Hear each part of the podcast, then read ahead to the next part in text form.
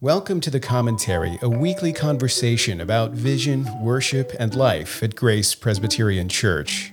I'm Mark Bertrand. I'm a novelist and the pastor of Grace. And I'm your fellow commenter, Cameron Brooks, aspiring poet and professional pencil pusher. Pastor Mark, it's good to be back. Thanks for filling in last week in my absence. My I mean, pleasure, but it was a short episode. It was, yeah. we'll make up for it today. We have a big topic on our hands. We're in the season of Lent, and Lent is often not only a time to reflect on our own sinfulness as Christians, but also our mortality.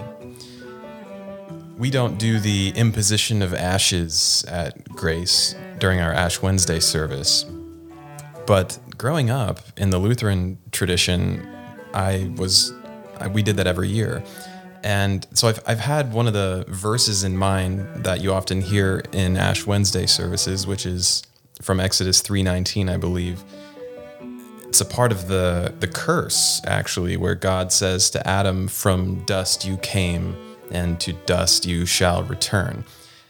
The pastor in my church growing up would say that as he made the sign of the cross in ashes on your forehead. And the idea, of course, is that this is a season to reflect on our our creaturehood, but also our fallen creaturehood. The fact that we will all die. And I want to talk about that in this episode. so, So it might be longer than 15 minutes then. yes, we could go on for sure. Um, but in particular, I, I want to talk about the kind of a contrast between the wisdom in keeping your your death in view, understanding what it means to be a creature who will face death one day, contrasted with the idea of death as the last enemy to be defeated, which Paul talks about in 1 Corinthians. So Christians do not believe death is a friend, death is definitely an enemy. And yet, we seem to have this long tradition of memento mori, remembering your death and asking God, say in Psalm 90, to teach teach us to how does it go again? Um, number our days? Number our Yeah. days. Yeah. teach us to number our days, and that that's a kind of wisdom. In Isaiah, we see that humankind is compared to grass, and grass fades, and it's no big deal, and God stands forever. But human mortals, they're just you know they're here and then they're gone, and Scripture seems to think that there's some kind of wisdom in in getting that and knowing your place before God, knowing your place in the universe and yet death is not a friend. So that's where I want to go. Do you have any initial reflections? Yeah, so I think just thinking about death and its relationship to sin is important mm-hmm. because, especially if you were listening to this from outside the Christian tradition, it might not be readily apparent that Christians don't regard death as just part of nature. Right? And I think it's a pretty commonplace way for us to think about death now that it's a natural part of life. And so when we say, well, everybody dies, or, you know, following scripture, it is appointed unto man once to die, um, it can sound as if what we're saying is death is just built into reality. And it's, you know, death and taxes are the two things you can be certain of. I think Dumbledore said it's just the next adventure. There you go. Exactly. Exactly. And and and I think there's a way of talking about death as an inevitable part of the cycle of life that can sound really wise. You know, like I'm I'm coming to terms with it or I'm making peace with death or something like that, seeing the good in death. But it's important to understand from a Christian perspective that death and sin are intertwined mm-hmm. that the Bible teaches that the reason why we die is because sin has entered the world. So death is kind of like the ultimate expression of the corruption that comes from sin. And that's why we have that tension that mm-hmm. you're referring to, where on the one hand, yes, death is part of our everyday experience. Death is all around us, and reckoning with that is necessary if we're going to be wise. But on the other hand, we reckon with it without making peace with it because it is as you say the enemy. It is the the last enemy that Christ will defeat the ultimate enemy. And so we hold those two things in tension. Now what it means is as as Christians we mourn differently mm. right? When when we uh, mourn the death of a loved one or we face the reality of our own death, we don't regard that as like the end of existence, or we will sort of go out of existence at this moment. Instead, we mourn differently because we mourn with hope. But that hope is in the resurrection. So that hope is after death.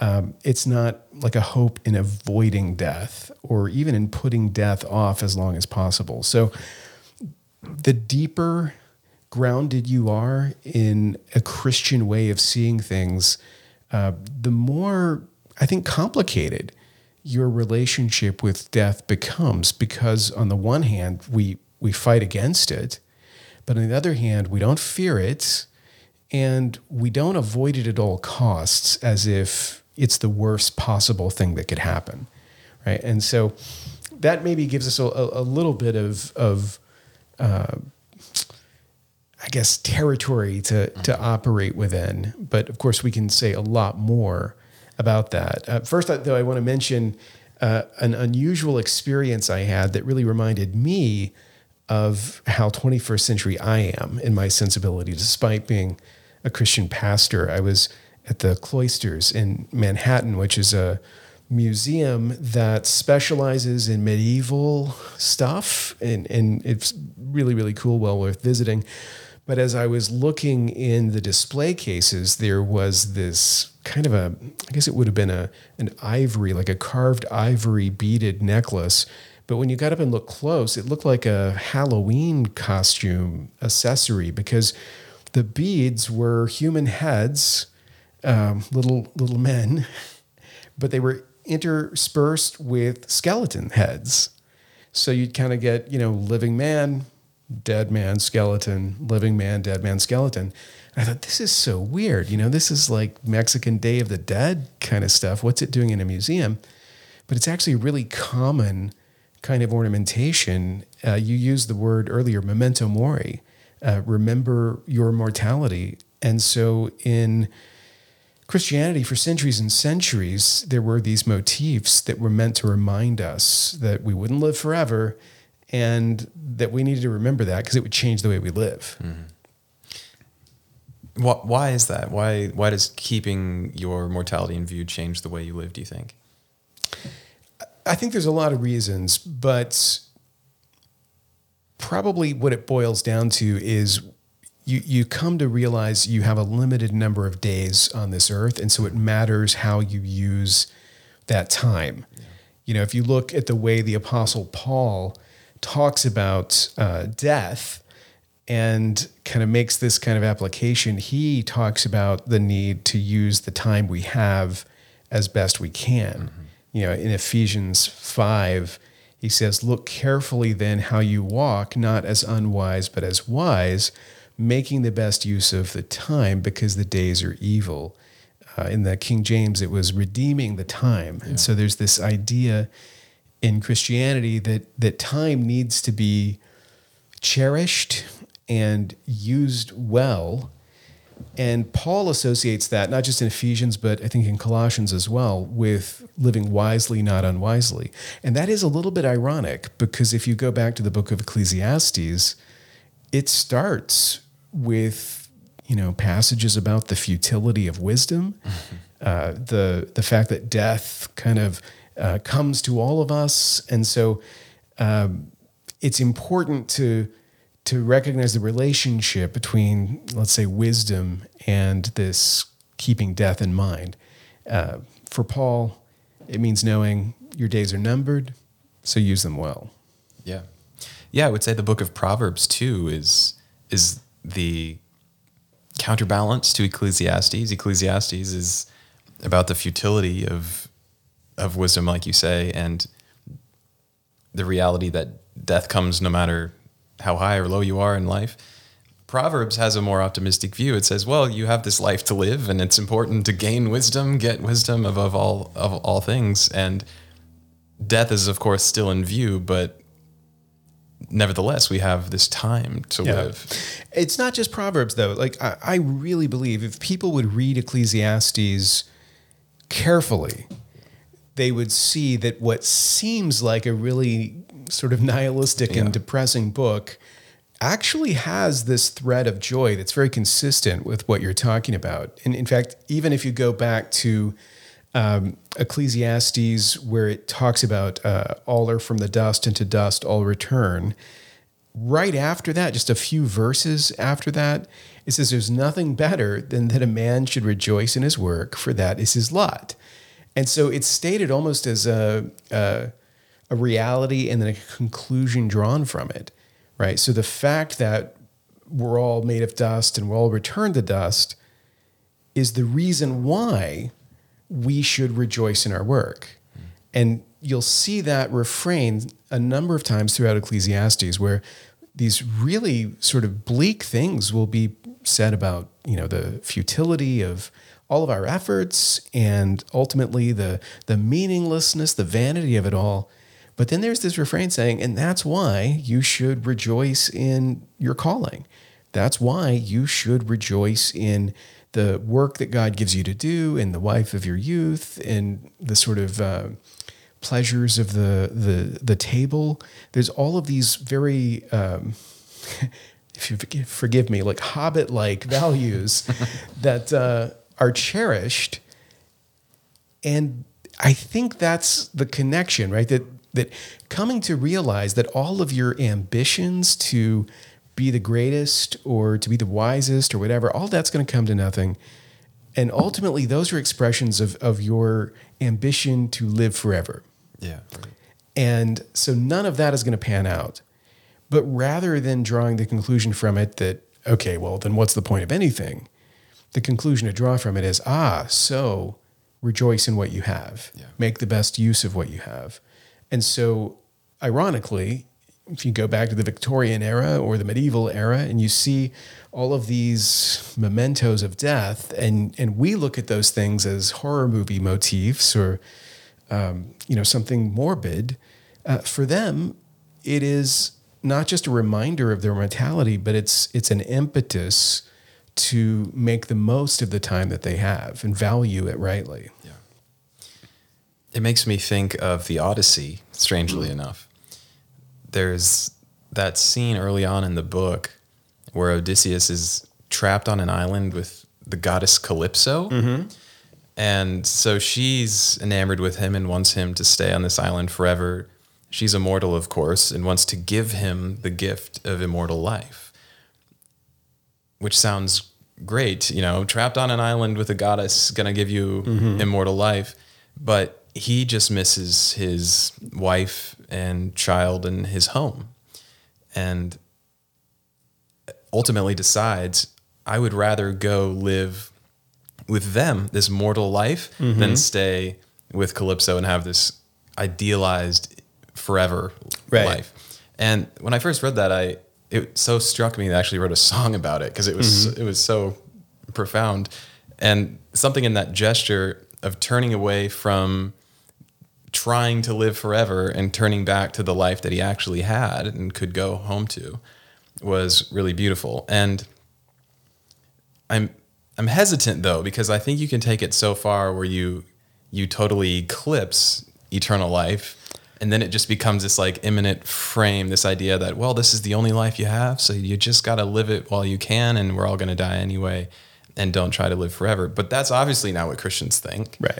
so how do you balance that out Yeah, no, it's a great question. And I think you're right that when you do see that theme in art, it can be um, like the message that's being sent can be confusing.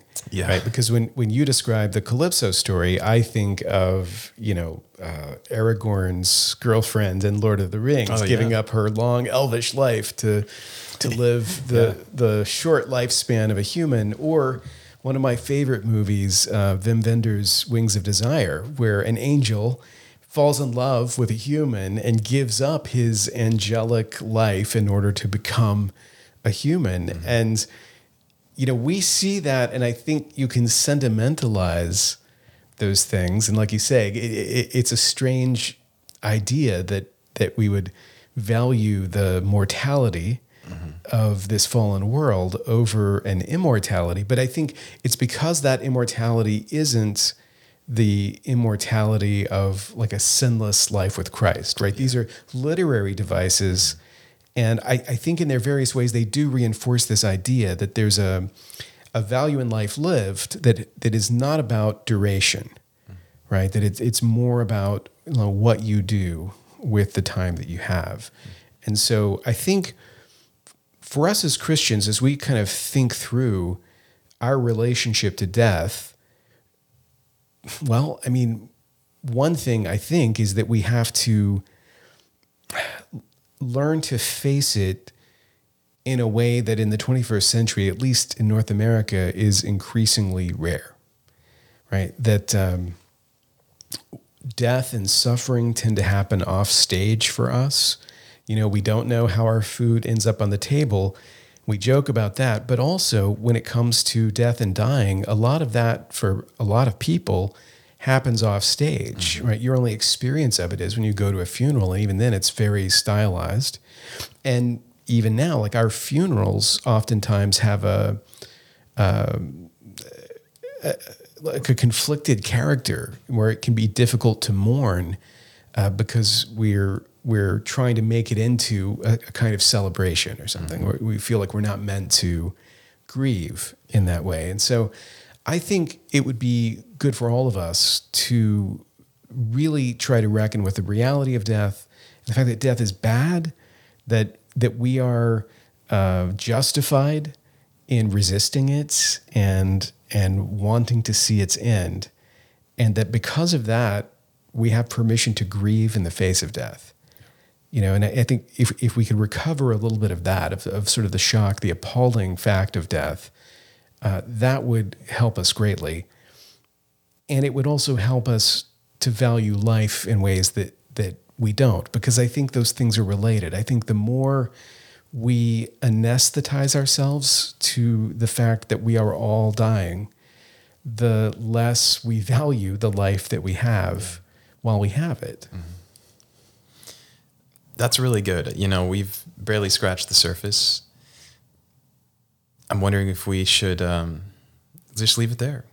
what do well, you think? Let's do this. Any other thoughts? Let's leave it with a, a little bit of poetry. oh yeah, even because better. When I think about this, there's one poem that comes to mind, and it, it's going to be familiar to a lot of people, but it's Dylan Thomas's poem "Do Not Go Gentle into That Good Night." And I think the first time I heard this poem, it stuck in my mind because of that that oddity in that line that it's it, it's gentle, not gently.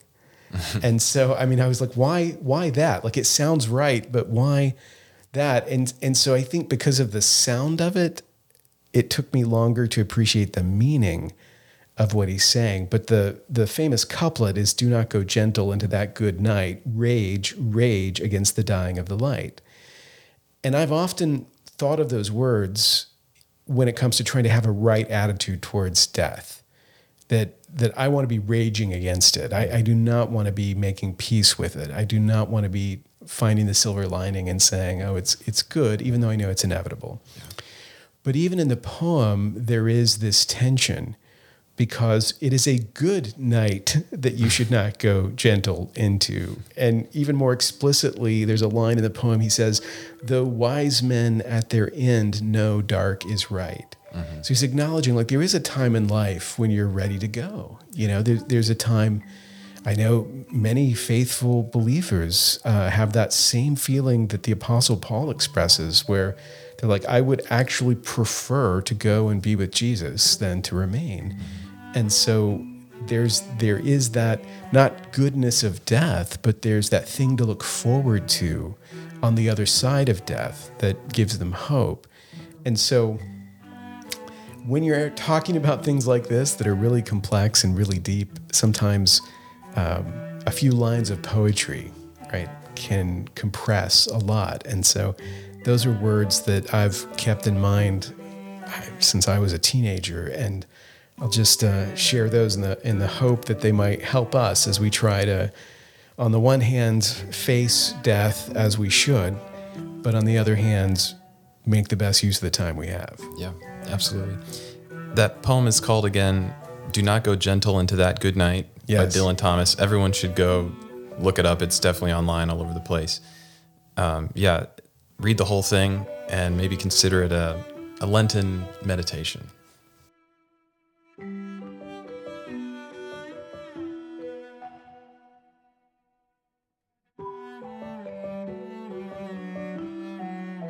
Thanks for listening to the commentary. If you've enjoyed this episode, you can rate us on your favorite podcast app and share episodes with your friends on social media.